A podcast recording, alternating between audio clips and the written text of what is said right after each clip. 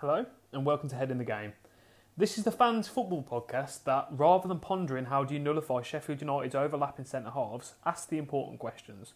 Questions like who would actually win in a fight between Delia Smith and Karren Brady?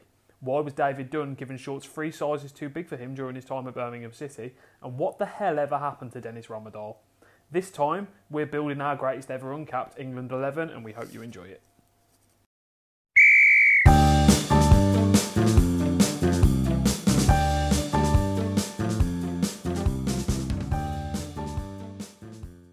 Should we? Launch, So I'm just choking on my tea. Carry on. should we launch straight into it? Has everyone got? Have you guys got everything you need for like the next five hours or however long this is going to take? I think so. I've got an 11. Well, you Might will not be be- one better than a, a third of this chat. I've got an 11. No, you haven't. You just said you hadn't.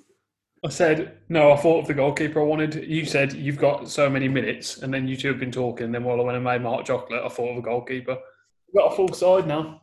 Okay, okay. Well, obviously, we said that we were going to discuss the best England 11 to not be capped ever. So, how do you want to do this? Should we just go through? Should we do keeper, full backs together, centre backs together, wingers together, centre midfielders together? What formations have you gone for? I'm classic 442. Yeah, me too. Oh, I've gone 4 5 1. Bloody Villa. It's typical, isn't it? Not in the Mike Bassett mould, is he? Let's be honest. I know, but I just I don't know whether you guys found this when you're trying to put together the team, but there didn't seem to be many above average strikers who hadn't been capped for England. I mean, if David Nugent had a cap for England and a goal for England, I've got four, so I've narrowed it down to two. Yeah. okay. Well, let, let's start with goalkeeper. So, so James, who is your goalkeeper in the best England eleven to never be capped?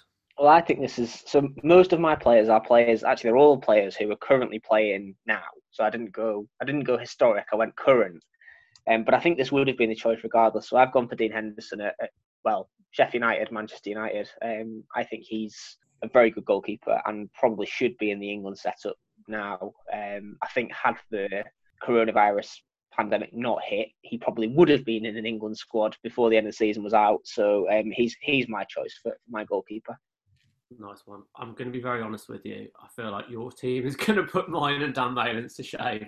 Well, it's balance, isn't it?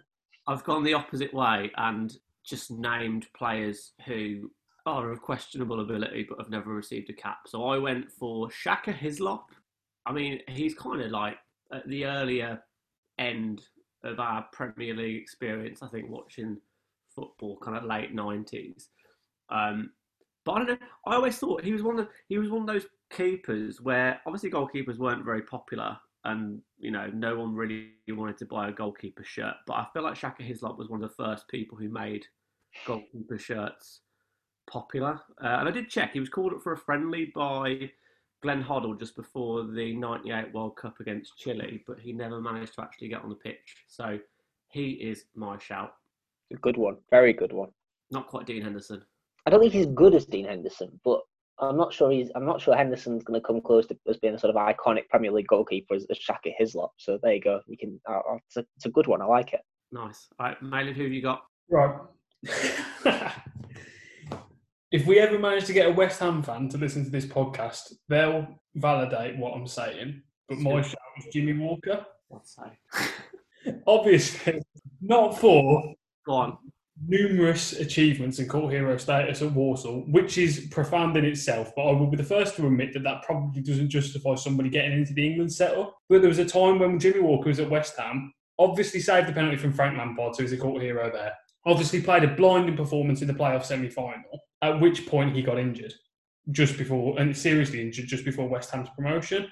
If you ask any West Ham fan who one of the most underrated goalkeepers they've ever had is, they'll tell you that Jimmy Walker should have been given the opportunity to play every week in the Premier League and would have been had he not broken his leg. Wacker was not only was he a character as a shot stopper, he's genuinely the best goalkeeper I've seen for Walsall. And then let's get some West Ham fans on; they'll back up this because around that time it was kind of he and Rob Green were vying for that sort of third keeper shirt, and then obviously Rob Green got the nod by virtue of playing in the Premier League with Norwich, and then Jimmy Walker broke his leg. But I think Walker should have been in the England setup, and had he been given that sort of platform, if he'd been given the opportunity and not had the career, he'd have done something in the Premier League as well. Jimmy Walker was a top keeper, and he just shut down in his prime.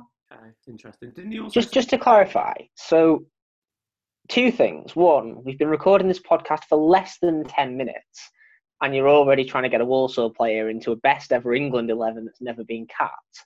The first thing. The second thing is the player that you went for was, I think, did you say West Ham's third choice goalkeeper who spent who spent some of his career with one leg? No, no, no. He was West Ham's first choice goalkeeper.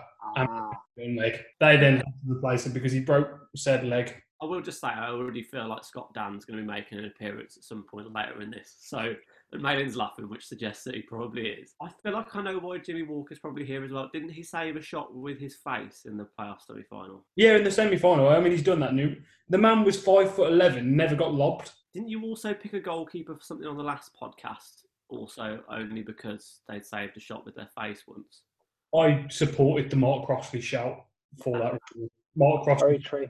Saved two shots in a game with his face. I think Forest got beat 8 0, and the reason it was only 8 was because Mark Crossley made a variety of saves with different body parts. I'll have to double check that one, but I'm fairly certain Mark Crossley had the game to end all games despite getting battered while he was at Forest. But I feel like we should pick because I feel like this is a podcast where we can probably spend quite a while in each position. So just to clarify, who do we think is our, our number one goalkeeping choice out of Shaka Hislop and Dean Henderson? And Jimmy Walker, obviously. Who are we going to go for? I, I think Dean Henderson. I can't really disagree with that.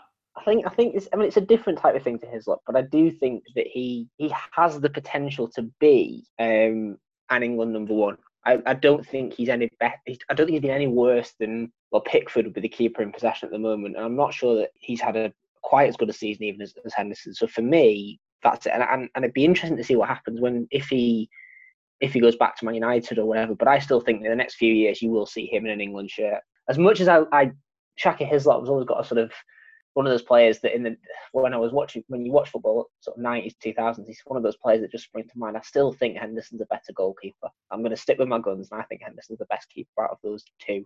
I'd agree with you. I, th- I think there's actually, yeah, I think there's a strong case for him to be England's number one at the minute. I don't think, as good as Tom Pope's been, he's not as good with the ball at his feet. And obviously, you look at it, and Southgate wants to play with a keeper who's got good distribution. I'd say he's a better, safer option than Jordan Pickford right now as well. So we will go with Dean Henderson. Okay, who have you got at fullback, Malin?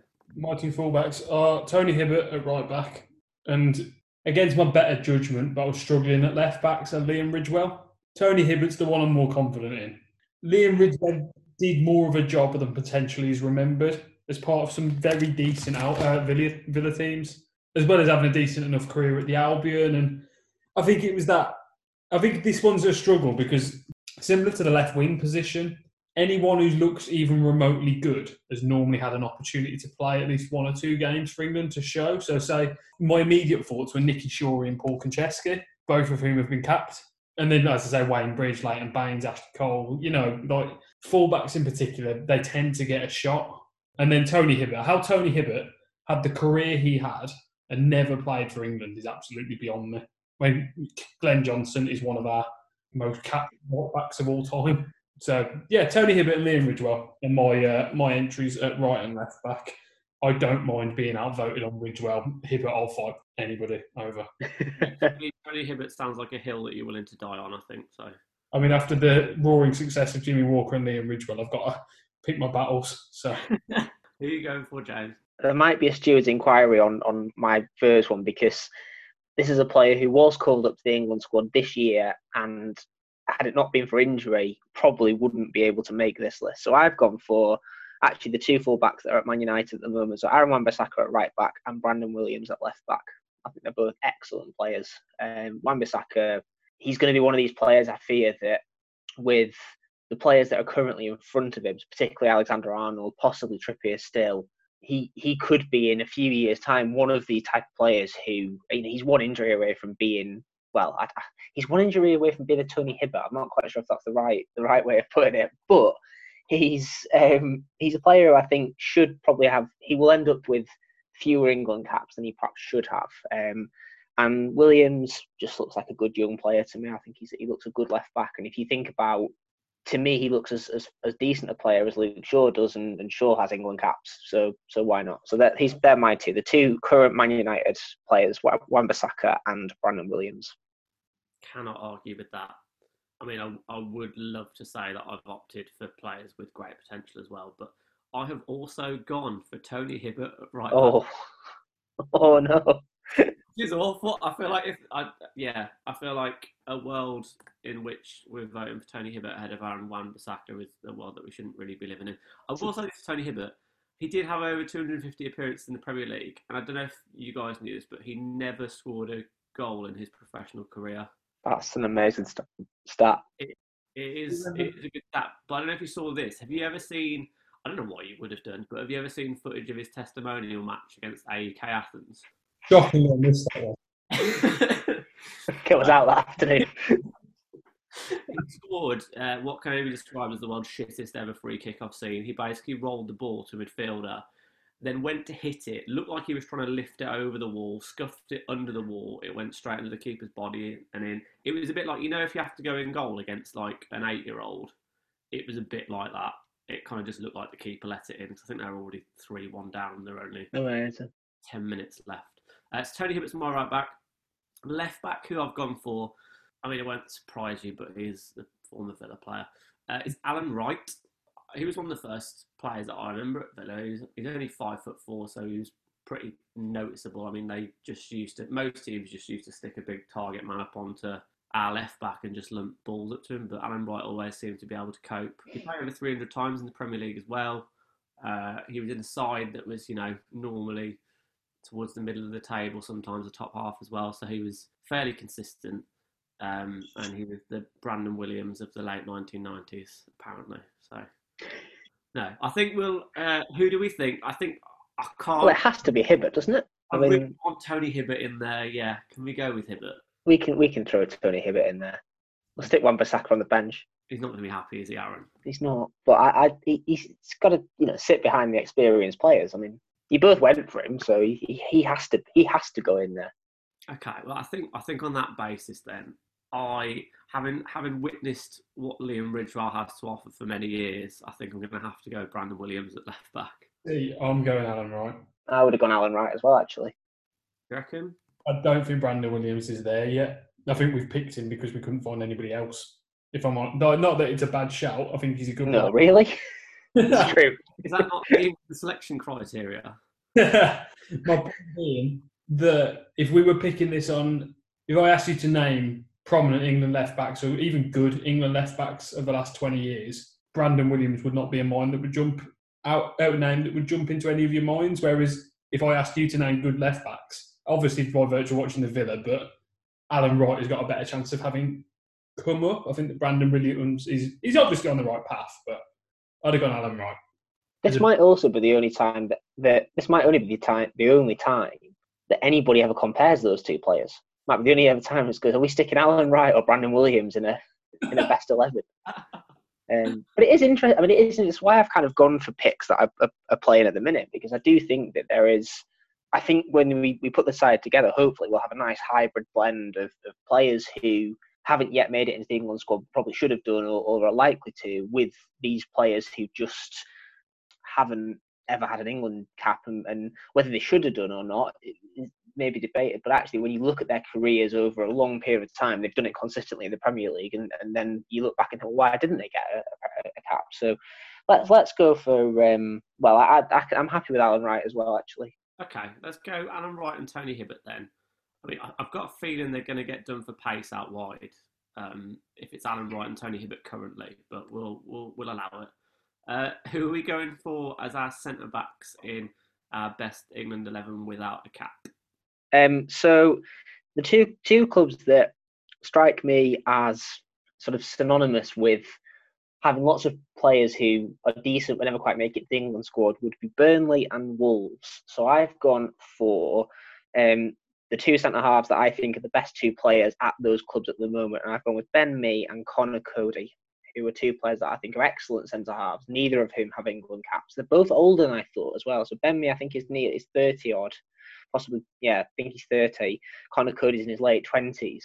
Both have been at big clubs, dropped down, both feature heavily for their for their teams. And, and particularly, particularly Coady, I've not really heard him talked about at all as, as kind of being somebody who might make the England team. But but I just thought in this in this particular team, if there is nobody from Burnley and nobody from Wolves, that would be wrong. So I've gone with Mee and Coady. That's a, I think that's a great shot. I mean, Coady, it seemed like his chance had gone when he left Liverpool because I remember having quite a good reputation in the academy there and then disappearing down the leagues and coming back up for Sheffield United and then going to Wolves. Weirdly, I don't know whether we've just hit some alternate dimension where my ridiculous team has crossed over with your team of high potential youngsters, but I have also gone for Ben Mee. Uh, Very good.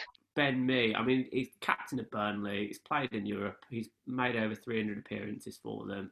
He's been, I would say, I don't know whether you guys can think of anyone else, but to me, he's probably been the most consistent, ever present player in Burnley's Premier League stability, really. Uh, so I went for Ben Mee. And then the other one, who I was genuinely really shocked at, and although I haven't seen him play a lot, you know, you watch all these highlights, and I can't believe he never played for England, was Steve Bruce. Uh, you know, three Premier League titles, three FA Cups. He was named in the Premier League Team of the Decade for the first 10 years as well. So, yeah, I'm going Steve Bruce. And well, I, he broke my rule of not having played at the moment, but I did want him as the manager of this team on the count of having never played for England and also um, never had or probably never likely to manage England either. So he would that was that was my caveat because I, I, definitely wanted to get him in somehow, but then it broke this sort of rule that I imposed on myself for some unknown reasons for this team. So yeah, I would I would have had him as the manager. I feel like this would be a very different very different episode if we had to pick what we think Steve Bruce's England eleven would be. I was going to say, if that's the case, Ahmed El Mohamady would somehow end up at right back.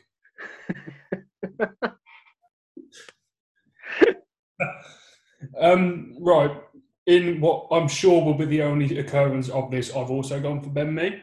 And as Dan has already kind of alluded to and worked out where this might be going, the other choice I have is Scott Dann.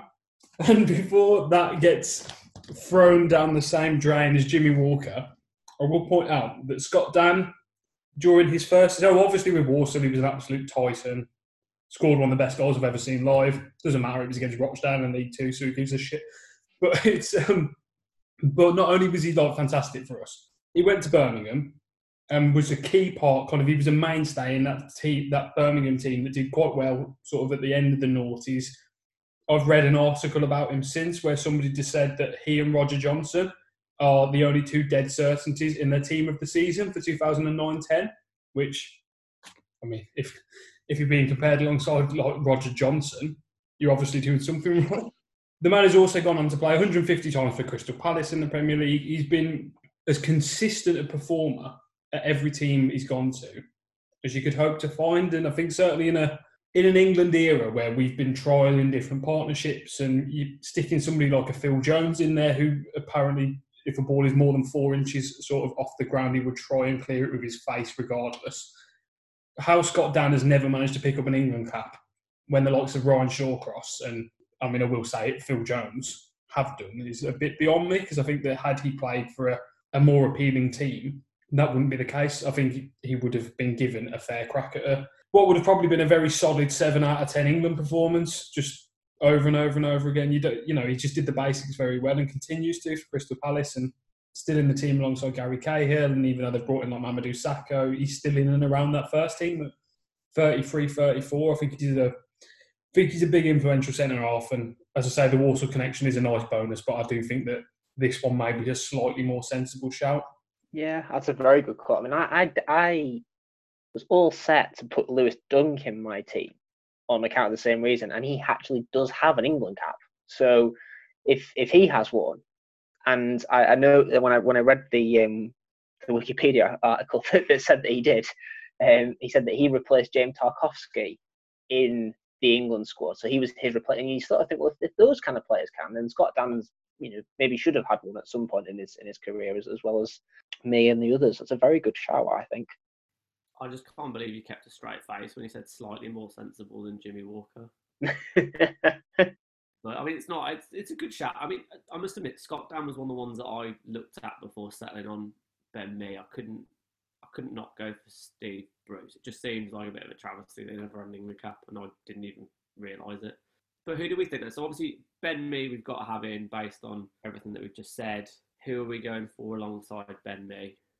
I think the best player of the three is probably Steve Bruce. Mm. Our criteria. Yeah, I think so. He, I can't believe he never had an England cap. Then, It seems yeah, very strange that. It is very strange. It is very strange. I think it said that he was asked. I think he may have been called up, or they'd attempted to call up after he come out of. ah, Sorry, after he retired from his non-existent international career. Um, I think when he was about 33, 34. But I think he turned it down in the end, which you know you can kind of understand why when you've been overlooked as often as it sounds like he was. So yeah, okay. So we'll go Ben Mee, Steve Bruce. Are we happy? Yep. Brilliant. All right, on to the wingers. Who have we picked on our wings, Malin? You're not going to like this. And this is, I'm going into this with dread already. So on the right wing is Jermaine Pennant.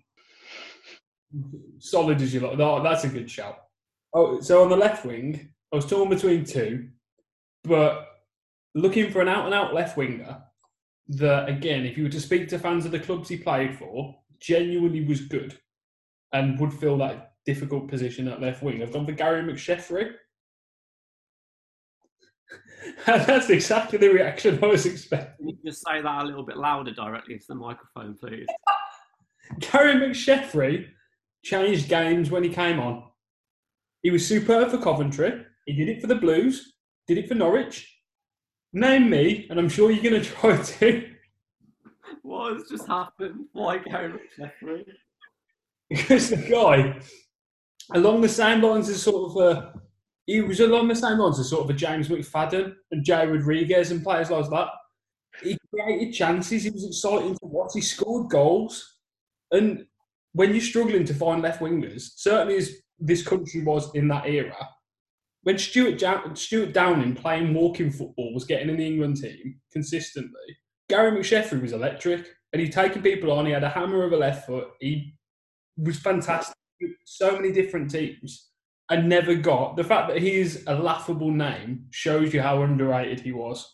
And like I said, he did it for the Blues in a very good Blues Premier League team. He did it for Coventry in a very good Coventry Premier League team that admittedly both of those ended up getting relegated. But that's not Gary McSheffrey's fault. But I just think, as I say, kind of, he was a goal scorer and he was a, he's an attacking left winger that got you off the edge of your seat. Admittedly, normally because you'd fallen asleep watching him, but you, you're off it one way or another. But on the right wing, we'll focus on the right wing. Jermaine Pennant should have played for England, so that one I'm I'm quite happy with. Short of the you know the the off field trouble and the and the questionable decisions, but for football inability, how Jermaine Pennant never got in that England side once is beyond me. Yeah, I, I don't think I can disagree with Jermaine Pennant. I think Gary McSheffrey. I mean, I, I'll be very honest. I felt like once once we picked this topic, I knew which way it would go. I think I thought James would pick sensible options. You would pick players who debatably could have got into the England side, and I was setting quite a low bar in my head, but you've just limboed underneath it with Gary McSheffrey. Do your research. You tell me what you think. Okay, James, please tell us who our wingers are actually going to. Well, I mean, I've kind of gone for being this being a kind of modern day side. My formation, although it technically is 4 4 2, I've gone with kind of one holding midfielder and then three midfielders who sort of play further forward and can, can interchange about. So I'll let you go next and then I'll give you my whole midfield before you do your central midfielders. okay, this is not going to be good. This is not going to end well. Uh, so I've actually had to shoehorn someone in on my left wing um, because I couldn't think of a decent left winger who hadn't had an England cap, and I was I was racking my brain trying to think of one, and like Gary McSheffrey popped in and then went straight out. um, but on the right wing, one that I am actually quite confident with, I think, um, and someone who I saw a lot of at Villa as well, uh, is Marc Albrighton, Premier League winner, played in Europe, not just a Premier League winner as well. You know, pretty much an ever present in that side for Leicester in the year they won the league. I think he, he definitely made over 30 appearances. I think it was like 34, 35, something like that. So very underrated player. I don't know. I think the reason that he's underrated is he always used to get slated at Villa because he just used to get to the byline and knock balls in the box. Like he wasn't one of these wingers who was going to try and cut inside. He wasn't someone who's necessarily going to try and hold the ball up. Uh, he just beat his man, get a cross in, go back, cover his right back, get the ball again, go to the byline, cross it in again, do the same. I think he was just a very old-fashioned player, not a player that you necessarily see a lot of now. I think he was a bit of an unspoken hero in that Leicester team that won the league. But you know, you can't argue with his credentials. Won the Premier League, played in Europe for Leicester as well. And I've forgotten how many times he's played in the Premier League, but must be in excess of kind of 200 times now, I would have said. Uh, so I'll go with Marc Albright on the right wing. And then the left mid, I mean, this guy is not going to make it in. It was kind of just not I didn't feel like he was good enough to get in in the centre. Uh, but I loved him when he played, and that was going to be Jimmy Bullard. I kind of saw him playing on the left wing, not really having that much pace, and then maybe cutting in. But it was it was a bit of a shoehorn, really. But he was called up by Fabio Capello in 2008, which I thought was really late in his career, actually. Certainly after some of his injury problems started. Um, and I think he sat on the bench for two friendlies. So, yeah, Jubal, I've never played for England, so he's going to be my um, makeshift left midfielder, and then Marc Albrighton's going to be my right midfielder. Can I make a point that by virtue of neither of you actually being able to name an actual left winger, there is still a very valid argument. So I've just gone back over my research for this because I feel like you've written him off based on name and memory only. Gary McSheffrey played more than 500 career games, most of which were in the Premier League or Championship. The man scored 124 career goals. 72 of those are in the Premier League and Championship. Can you just tell me that season where he played for Blues in the Premier League, where did they finish? I'll tell you where they finished. They finished 19th. Yeah. It's not Gary McSheffrey's fault, is it? I think he played most games. Okay, all right.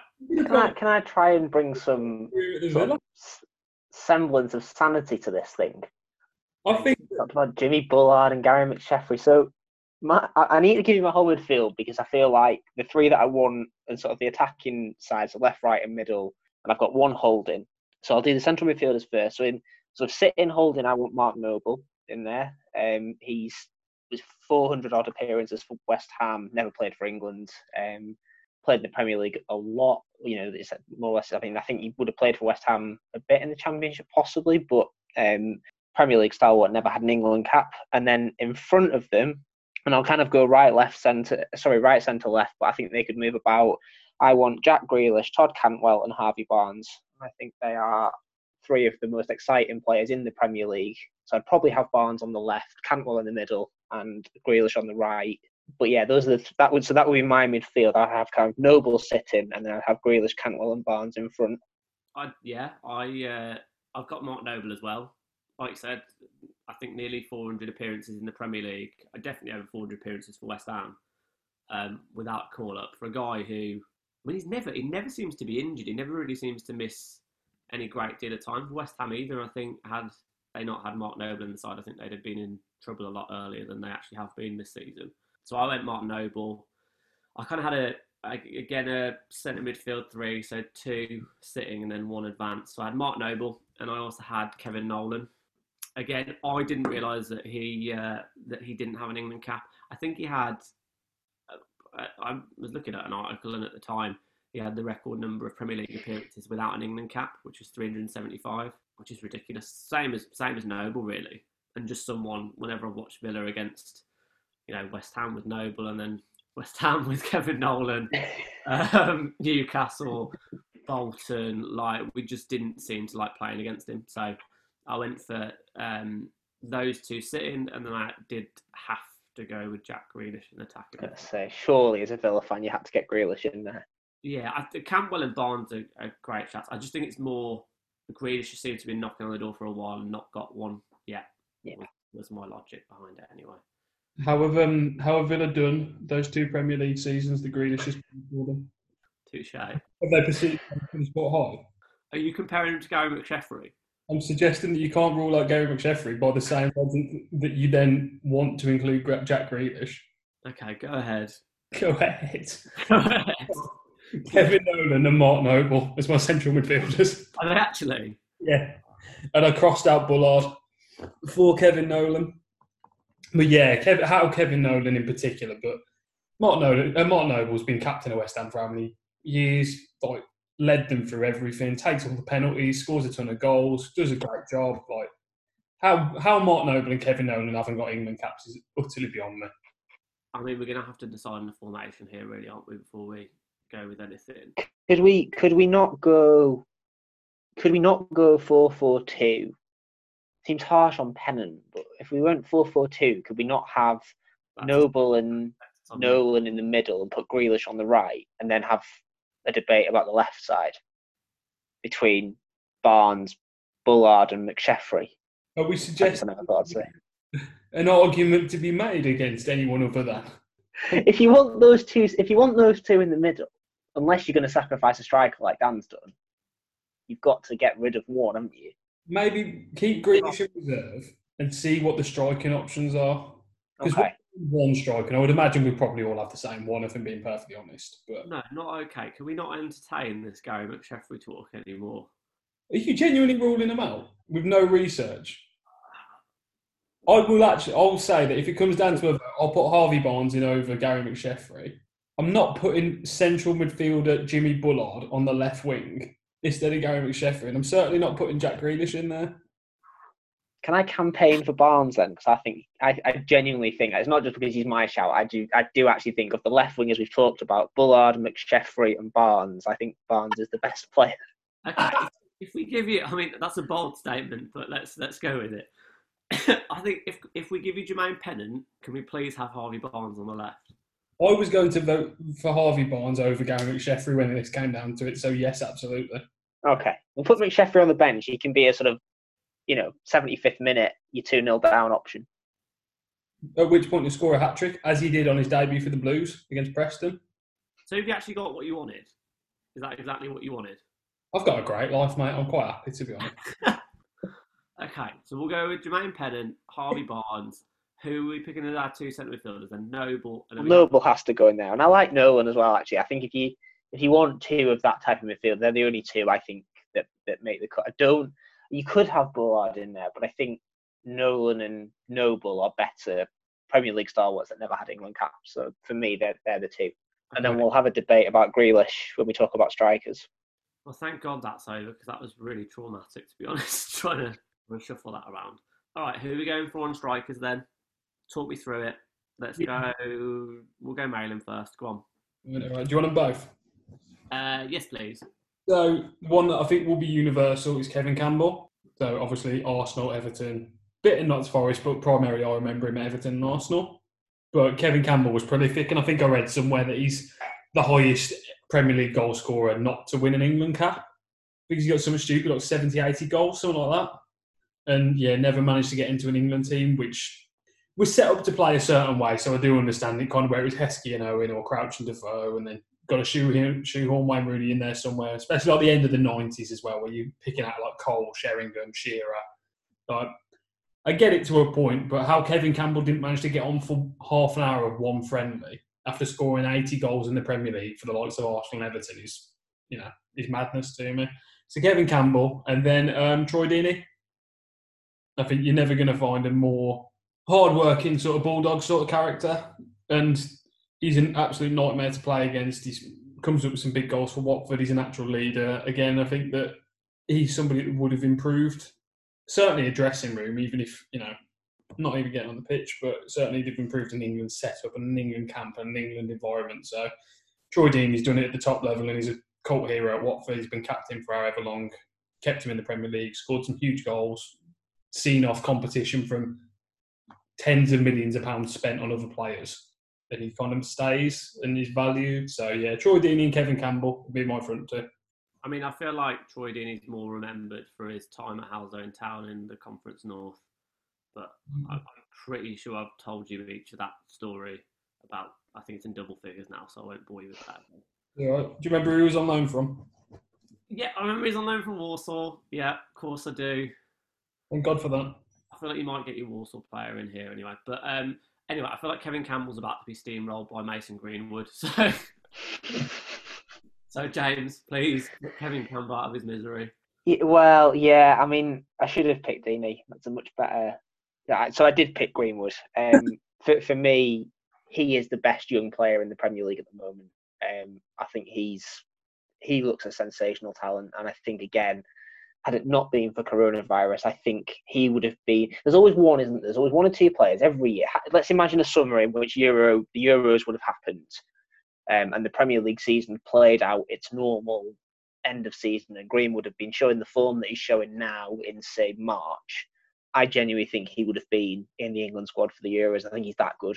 Um, so so he he gets in for me. And then I desperately wanted to find I mean, it's it's probably not as left field. It might be as left field as Gary McSheffrey. Who knows? But but the I wanted to find a player who didn't play in the Premier League. We've always talked about Premier League players in this setup, and my logic for this is because I think there are a lot of Premier League players who get England caps and don't quite deserve them on the basis that they just play in the Premier League and happen to have a good you know thing. So I've delved into the Championship for a striker um, who isn't better than Troy Deeney. I'm going to be honest now, but I'm going to I'm going to stick a, a very le- a left field name, and I'm going to say Ollie Watkins um, who is Brentford's top goal scorer this year, 24 goals in the Championship.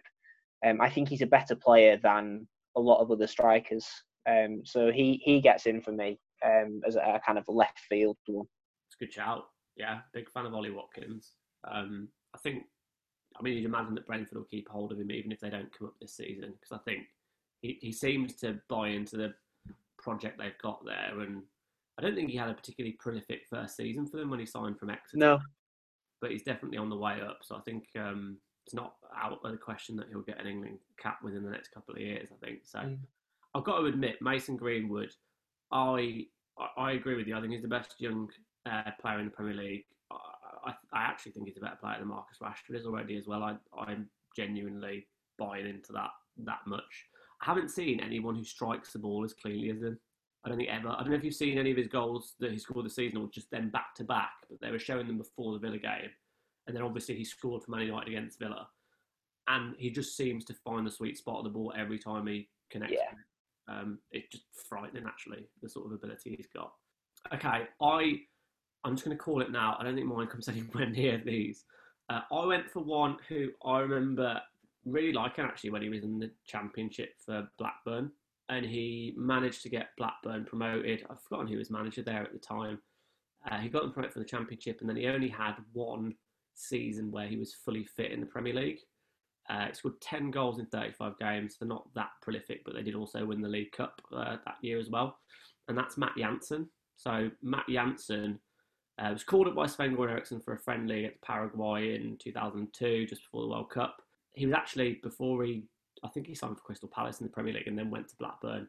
Uh, but he turned down the opportunity to play for Manchester United. That was something that Alex Ferguson said that he actually did as well. Uh, and then after his first season at Blackburn and after his first call up, but not an appearance for uh, England, he had some kind of horrific motorbike accident and never really returned as the same player. So I think he just kind of fell away and, and fell down the leagues after that. Uh, but in his season in the Championship, he was the second top goal scorer in the league only behind Louis Saha at Fulham. And I mean, we all know Louis Saha was a very, very good Premier League striker. So, um, yeah, he would be my, pick. But I think, I think my opinion is probably Mason Green, uh, Mason Greenwood, and Troy Deeney would be my two forwards. I don't know what you guys think. I do like that. As a as a front two, that works quite nicely, doesn't it? That's two very, very good forwards. So I'd be happy with that.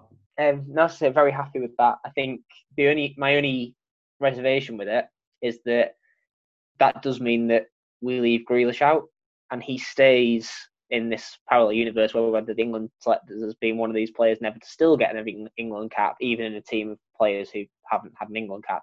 But if that's what we say, I mean, I don't think you can argue with, with any of. I don't think you can argue with Greenwood, and I don't think you can argue with Troy Deeney. Um, I it's a great shout. So I'd be very happy with with those two. They're quite a good partnership as well, Deeney and Greenwood. I think. Yeah, I think they would. I think they Pennant would. on the right and Barnes on the left. I'll see you starting to put something together here, aren't we? Yeah, I mean, I, I don't think Pennant. I don't think Barnes is in Malin's eleven, but we'll we'll go with it. okay. Do you, do you want to hear the team? So what we let's have the team. Let's have it. In goal, number one, Dean Henderson. Your fullbacks that we've picked are Tony Hibbert and Alan Wright. Centre halves are Ben Mee and Steve Bruce. Centre mids, Mark Noble and Kevin Nolan. This is getting very Brexity. Uh, wingers, Harvey Barnes and Jermaine Pennant. And then our strikers are Mason Greenwood and Troy Deeney. And I think actually we're going to make Steve Bruce the honorary player manager, although not at his current age or in his current state of fitness. Um, I think that's a good uncapped England 11. We've done quite well there. Are there any concerns? Do we think we've got any weak spots in the team? A bit like on pace in the middle, aren't we? So, I think we're a bit. Well, yeah, but then isn't everyone? and at full back, but then individually you can't argue. And I don't even think it's a bad team. So yeah, no, I'm happy. Okay. Not a bad team at all. Can we just go back to what Martin said? When when we said we're lacking pace in the middle, and you referred, you said, "Isn't everyone?" What did you mean? I just think you can't hold that against people. Do you know? Yeah job really, isn't it? We will move on from that. Okay, I think that's a really good team. Actually, I was really, I find it really hard. Yeah, oh, I did too. If you couldn't tell. yeah, I, I think you're right. Actually, I, I think it does seem to be fullbacks and strikers. There seem to be a lot of very average players who've got caps. Not so much centre halves. Not so much centre midfielders actually either. Think- You think about some of like England's elite players over the last sort of however Yeah. many million droppables. You do instantly go to Terry, Ferdinand, Scholes, Gerrard, Lampard, Rooney for a time. The gaps in the team to be filled weren't in the spine, were they ever really? It's true. No, I would agree with that. I also think that um, just generally, I mean, with strikers, there's always every year or two, th- there's always a player who comes and scores loads of goals for one season and gets the inevitable England cap. Um, but again, you don't really get that with centre backs and, and central midfielders. And, you know, like you said, you think of some of the players that England had in those positions through the sort of time period that we've we've I mean, what time period have we done? We've kind of I suppose if you, take Bruce was playing what in the nineties and we've gone through to somebody like Greenwood. I mean, in a say thirty year period, I mean, there are players who will have played for England for certainly ten years or or you know probably slightly longer and and um you know, you think about somebody like Bruce, how did he never get an England cap? But then I suppose if you think about the central defenders that would have been ahead of him at the time, it's probably more realistic. And there's been a lot of good players in that position in a way that I don't know. I think fullbacks and wingers kind of tend to maybe we're just lacking talent. And like you said earlier, Mel, you know, the the, the, left wing problem that, ha- that England had for years and years and years.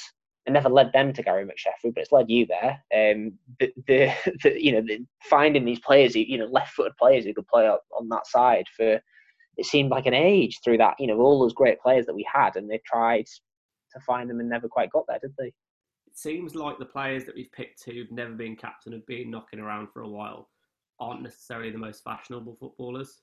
You know, particularly our central midfield is, is quite. I suppose it would be defined as quite agricultural, but that's not to say that Kevin Nolan wasn't. You know, he was playing attacking midfield at one point and uh, what averaging Yeah. a goal every four games in the Premier League, four or five games. So fairly decent attacking midfielder. But um, out of interest, where do we think that team would come in the Premier League now?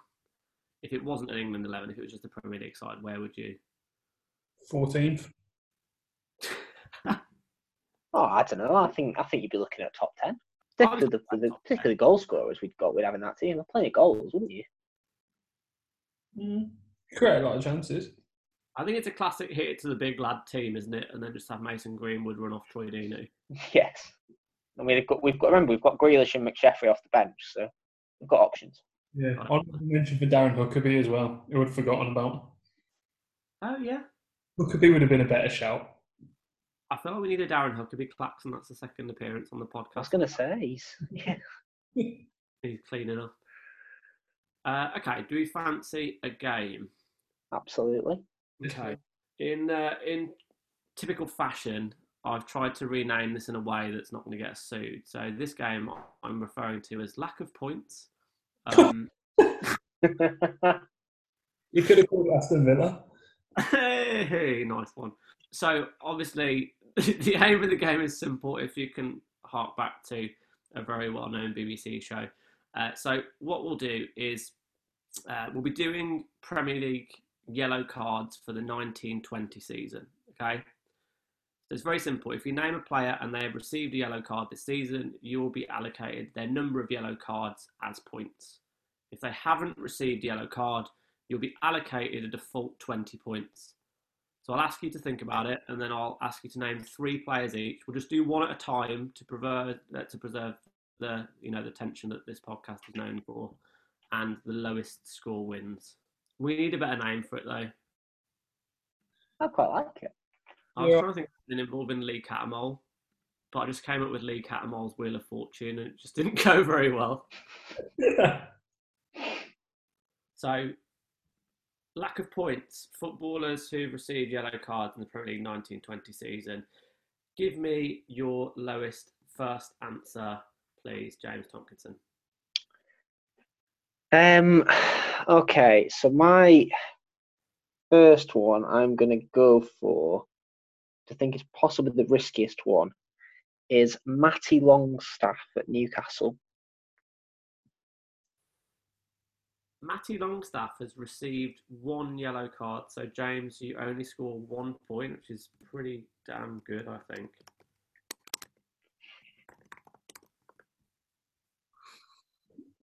Right, best of luck. yeah, what a shout that was. Who are you giving us as your first player to have received a yellow card in the Premier League this season? Neal Maupay. Do you know what I think is really interesting? I think you've both given players who've received red cards, but I'm not sure how many yellow cards they've received. Neal Maupay has received three yellow cards. So Dan Malin, you are on three points. Okay, I'm now gonna we're gonna do this in the in the modern penalty shootout format of A B B A. Daniel Malin, can you give me your second player in terms of yellow cards for the 1920 Premier League season? I can. Yeah, I need to take a risk now, don't I? 'Cause Trezeguet. So for Trezeguet, Dan Malin, you scored two points. What's a good shout? Very good. Back in the game. James currently four points ahead. I know you can do basic mental maths better than I can, but I can it's four points.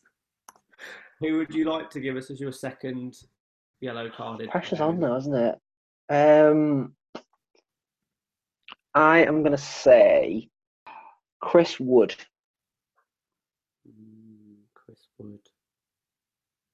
Sorry, can we just ignore the fact that I went, mm, Chris Wood? Chris Wood scored you one point, James Tompkinson. I see he had one. I'm surprised at that. I was sort of a, meant to be a slightly safe with him. Uh, Malin, would you like to play? I know we haven't said there are any lifelines. Would you like to play the lifeline where I check how many appearances Chris Wood has made this season, just in case? Ooh. I mean, it's not an actual lifeline. I'm just genuinely not sure how many times he's played.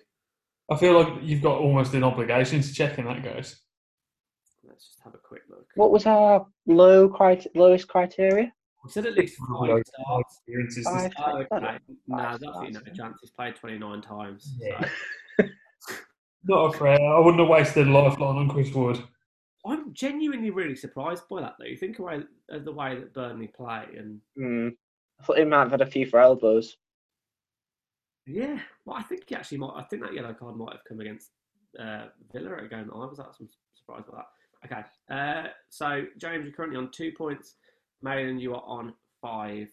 I'm gonna put some pressure on the man in front and say, James, can you give me your third answer, please?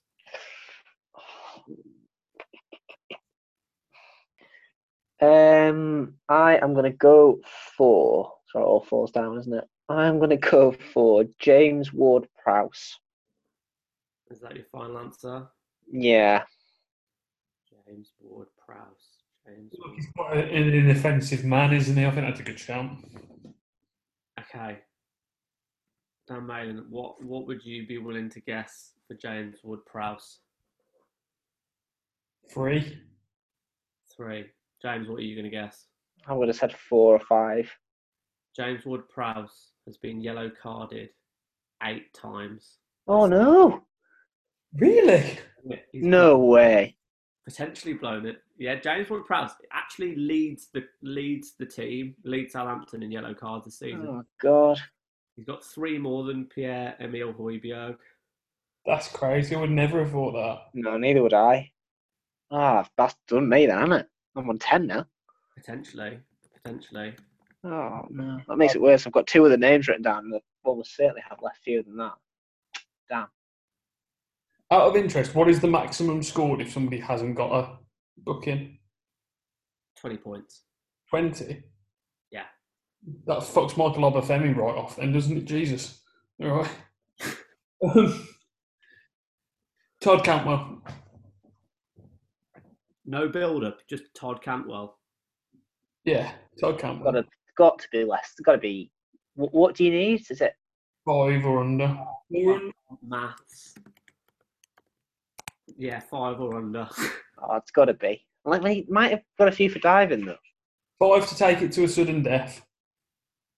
I'd like that. I'd oh, dear. Oh dear. Todd Cantwell has six yellow cards. Oh, He's on the left wing for Norwich.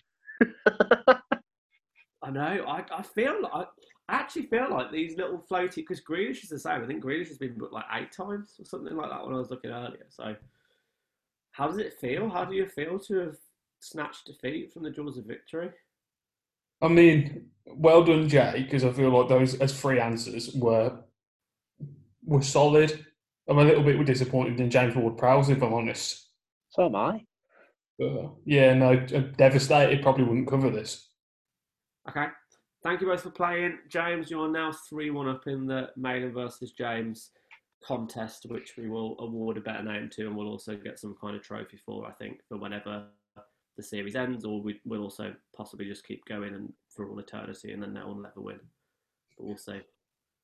It's a good metaphor for life. Be better than no one has any pace down the middle. Well, thank you very much, and thank you for having us on uh, lack of points. You're very welcome. Also known as Lee Cattermole's Wheel of Fortune. I'm afraid that's all we've got time for in this week's Head in the Game. This is the Fans Football Podcast for football fans, and therefore we want to hear from football fans. So if you go onto Facebook, you can find us at Head in the Game Pod, or if you go onto Twitter, our handle is HITG Pod. If you think we've made the right choices, the wrong choices in our uncapped England 11, or you just really enjoyed Lee Cattermole's Wheel of Fortune, we'd love to hear from you. Have a great week, and we'll see you at the next episode.